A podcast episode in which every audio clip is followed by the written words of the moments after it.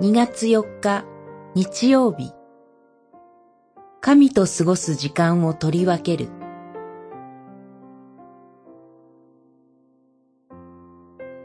マルコによる福音書一章29節から39節。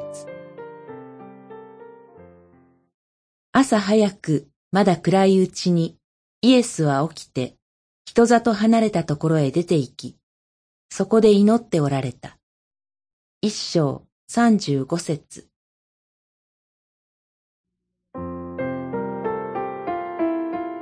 私たちにとって祈りとはどのようなものでしょうか？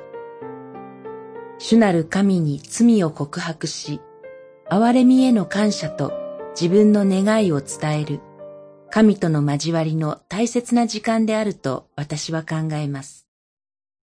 しかし、祈りが大切なものと考えていながらも、しばしば祈りの時間を十分に取り分けることができないことがあります。今日の箇所で、主イエスは悪霊を追い出し、多くの病人を癒されます。その後、早朝にお一人で人里離れたところへ向かい、そこで父なる神に祈られます。主イエスが父なる神にどのような祈りをしたのかは定かではありません。しかし、この主イエスのお姿から、神へ祈りの時を持つ重要さを私たちは教えられます。